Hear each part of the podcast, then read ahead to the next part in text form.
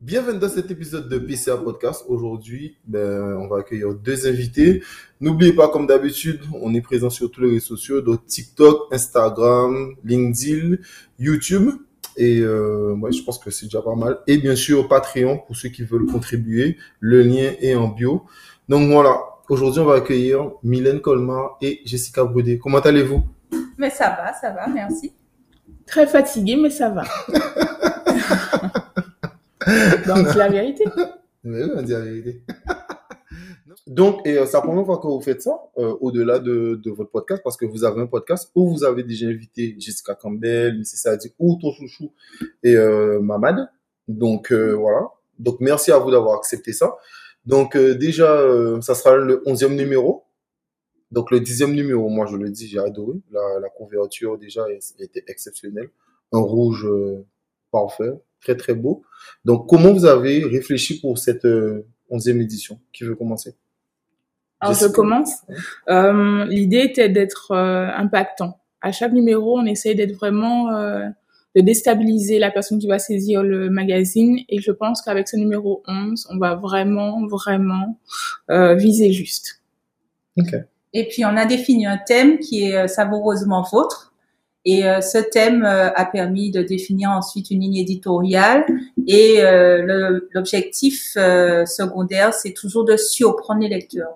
Donc, pour ça, on va aller chercher à la fois un invité exceptionnel pour le dossier principal et aussi des interviewés, des personnalités qui vont permettre de suivre la ligne éditoriale, d'avoir un fil conducteur intéressant pour les lecteurs. Quand vous avez choisi ça, donc c'est-à-dire que vous avez choisi les invités en fonction de ça. Oui, c'est-à-dire que vraiment le thème permet d'avoir une ligne éditoriale et savoureusement de vôtre, ça veut dire qu'on va mettre l'emphase sur tout ce qui est culinaire. On va faire les gens saliver à travers des mets, à travers aussi des conseils, à travers un certain nombre d'éléments. Qui vont faire que ils vont se dire waouh, ce numéro là il est exceptionnel parce que il y a des magnifiques photos, il y a des histoires notables, il y a des interviewés qui sont surprenants, des recettes qui donnent envie de les faire, etc. Là, ça s'en vient en combien de pages? Alors, on a fait un 84 pages, ce qui est exceptionnel pour un magazine foodie, en sachant que la moyenne c'est 60 pages. Donc vous êtes fait plaisir. Conséquent. Okay. On s'est fait plaisir et surtout on a des annonceurs qui nous ont fait confiance. On a davantage d'annonceurs qui ont pu voir et qualifier un peu notre travail et nous faire confiance et continuer avec nous. Donc c'est pour ça qu'on a pu atteindre 84 pages, c'est le record à l'heure d'aujourd'hui en nombre de pages pour le magazine Foodie. Donc ça reste vraiment un numéro exceptionnel. Exceptionnel à tous les niveaux.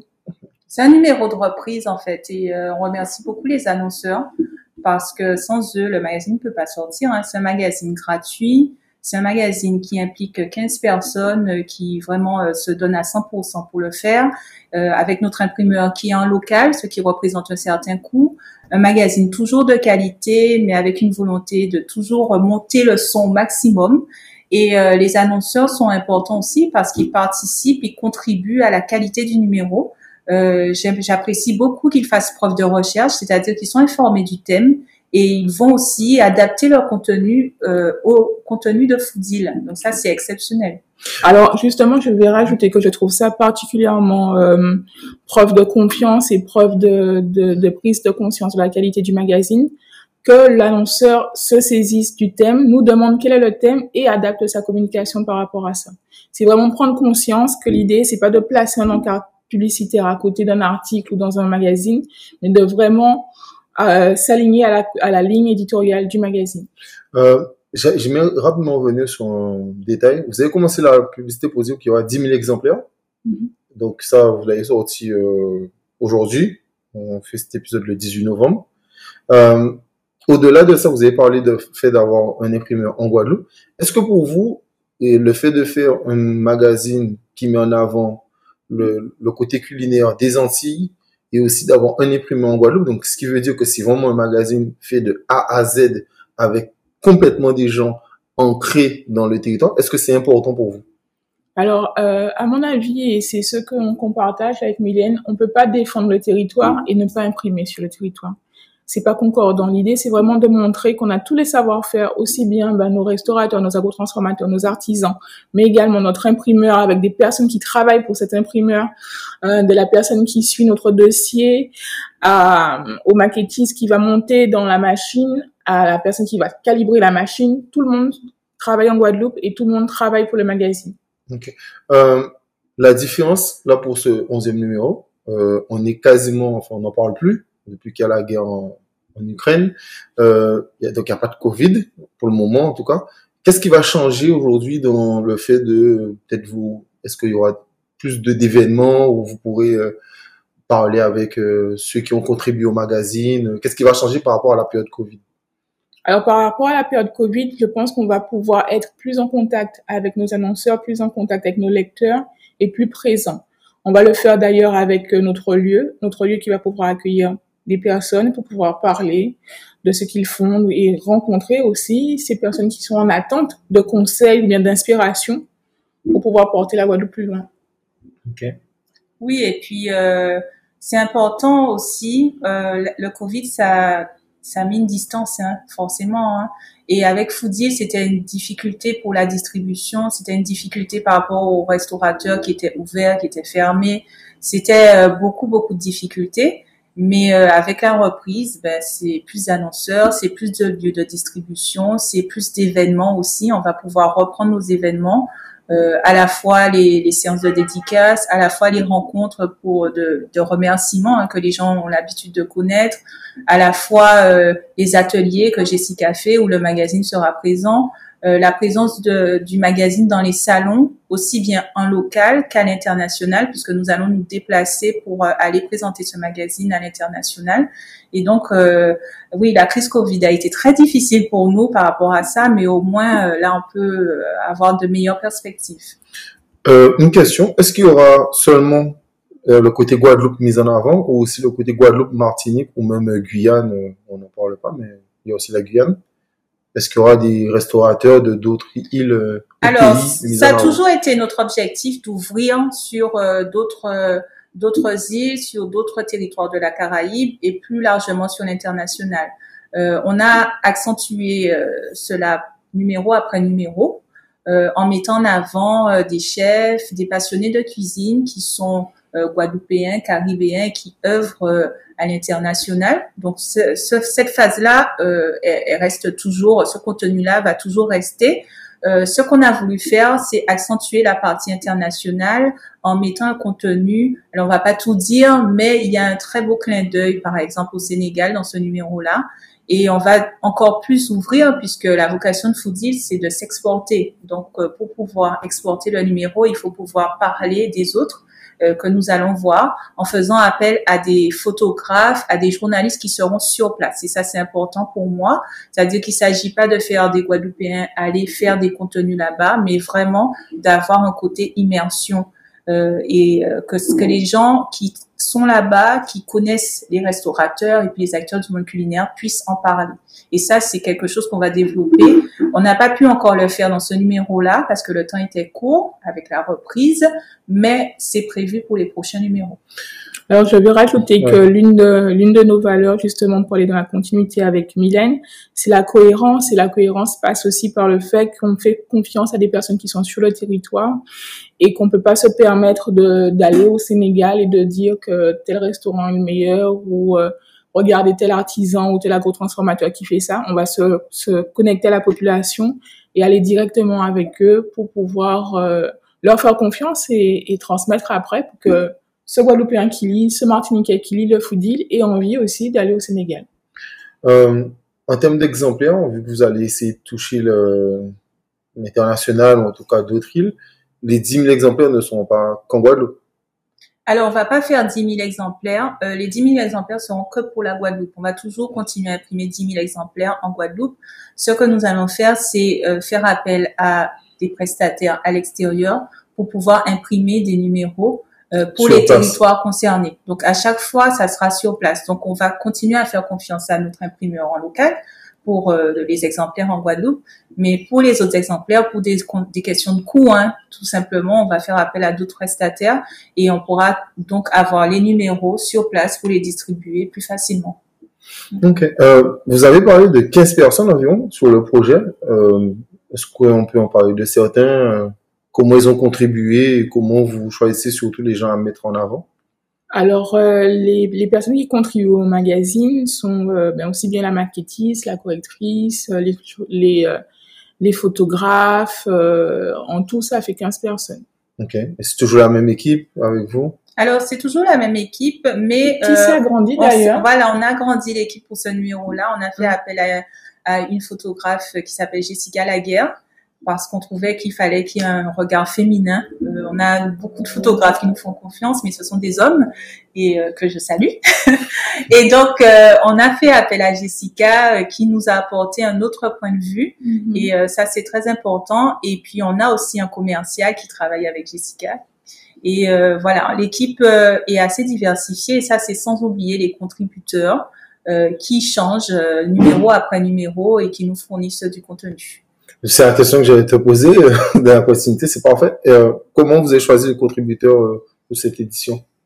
Alors, les contributeurs ont été choisis par rapport à la couleur qu'on voulait donner, à ce qu'on voulait apporter au magazine. Et on a tout simplement fait confiance à leur expertise. Et ils nous ont livré des textes qui ont été travaillés avec eux, avec Mylène qui est dans le bureau. Et on a eu un très, très beau résultat. Rien à voir, mais ça reste quand même dans le côté foodie, particulièrement toi, Jessica. Il y a une vidéo que tu as fait qui a buzzé entre le 10e et le 11e numéro, surtout, un peu ouais, à ce moment-là, qui avait plusieurs millions de vues.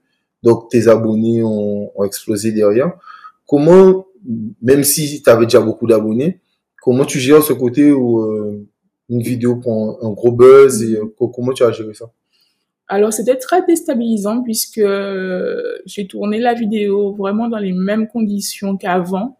Et de voir que jour après jour, semaine après semaine, ben la vidéo, elle fait, je crois qu'on est peut-être à 83 millions, quelque chose comme ça. 89 millions.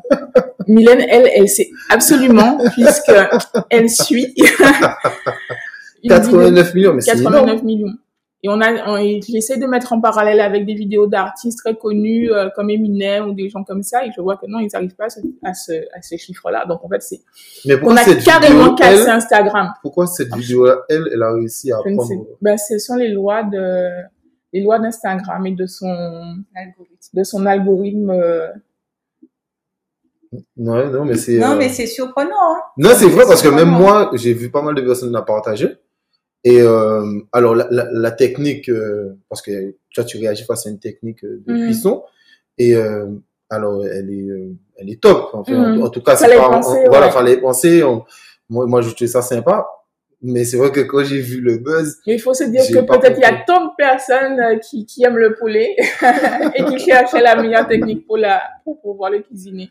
Ok. Et au-delà de ça, comment toi tu gères la communication déjà au quotidien sur Foodie, parce que comme j'ai dit, vous avez lancé un podcast où vous parlez de l'expérience food de tout à chacun, avec même s'il n'est pas du monde de la cuisine. Donc, par exemple, on a parlé de Jessica Campbell qui, exemple, elle parle de ce qu'elle a choisi pour son mariage, tout ça, etc. Donc, voilà. Donc, ça reste quand même dans le thème Foodie. Mais comment vous gérez toute cette communication sur TikTok? Parce que vous êtes partout. Donc, comment tu gères ça? On vient de débarquer sur TikTok. Ouais, non, mais on vient de débarquer, on fait déjà des vidéos qui commencent à faire des dizaines, vingtaines de milliers de vues. C'est quand même assez honorable. Après, c'est de la continuité. C'est de se dire qu'on sait où on va, on sait ce qu'on cherche, on sait ce qu'on veut mettre en valeur. L'idée, c'est de ne pas perdre son identité pour chercher justement un buzz ou pour chercher à faire comme les autres. C'est de savoir ce qu'on veut et de s'y adapter tout simplement. Plus particulièrement, les ateliers Foodie, c'est quoi? Alors, les ateliers Foodie, c'est la continuité de Foodie. En fait, je me suis rendu compte quand on va au restaurant, on a un chef face à nous qui travaille et on voit pas forcément quels produits il utilise, quelles sont les techniques utilisées. Et moi, j'avais envie de casser un petit peu ce qu'il y a entre celui qui est assis à table et le chef, et de faire rencontrer ces deux personnes. Totalement, parce que l'intermédiaire, c'est le serveur. Donc, tu as tellement raison. C'est ça. De faire rencontrer ces deux personnes et de montrer donc à la personne qui consomme que derrière, il y a une personne qui utilise des produits nobles, qui a une technique, qui a un savoir-faire pour derrière essayer de travailler sur le respect de ce qui est fait. Parce qu'après, il est trop facile de critiquer, de dire oui, ce n'était pas bon, j'aurais fait ça. Mais derrière, il y a quand même quelqu'un qui a fait des études, quelqu'un qui a fait des investissements, parce que souvent, ce sont leurs propres restaurants. Et rencontrer ces personnes qualifiées peut forcer le respect et peut donc déjà apprendre une technique et apprendre de nouvelles recettes, tout simplement. Ok. Ça se passe comment si on veut participer à un atelier? Alors, pour participer à un atelier foodie, il faut s'inscrire sur le site internet lesateliersfoodie.com ou alors me passer un petit coup de fil au 06 90 72 27 16. Parfait. Tu as une actualité, Mylène? Alors, mon actualité, non, c'est que je voudrais quand même revenir sur le magazine parce que ça, c'est notre principale actualité. Même si on en a plein d'autres, hein. Mais le magazine, ce qui est important de dire, c'est que la couverture, il y a une vraie recherche, que les gens vont être vraiment surpris. Donc, ce podcast qui va être diffusé en même temps que le dévoilement de la couverture va permettre aux gens de bien mesurer l'investissement qui a été fait par Daniel Dabriou, qui est notre photographe. Et je voulais, c'est intéressant de saluer le travail, de valoriser le travail de Daniel, parce que sur cette couverture, il s'est vraiment donné à 250%. Et merci aussi au chef Jeff Antus, qui a pris le temps de venir au studio, de travailler avec Daniel pour vraiment avoir un rendu qui leur plaisait aux deux. Et puis nous, après, on reçoit la photo et on a toujours la surprise de découvrir. Après, ça peut nous plaire ou pas. Généralement, ça nous plaît. Et là, c'est vraiment le cas.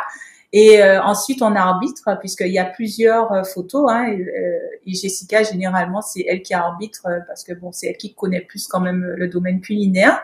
Et voilà, donc on espère vraiment que les lecteurs vont apprécier. Et on remercie vraiment Daniel Dabriou pour avoir poussé le curseur. On sait qu'on lui en demande toujours plus.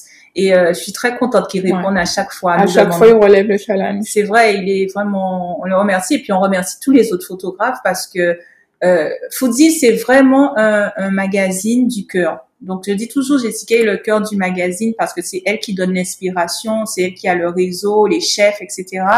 Mais ce que j'aime, c'est que toute l'équipe vraiment considère que c'est en fait, une réalisation tout le monde croit au produit. C'est vrai, c'est incroyable. Et tout le monde se donne à 100%. C'est un engagement total. Donc, je les remercie beaucoup pour ça. Donc, c'est ça notre actualité. J'espère que ça va vraiment vous plaire. On attend vos retours.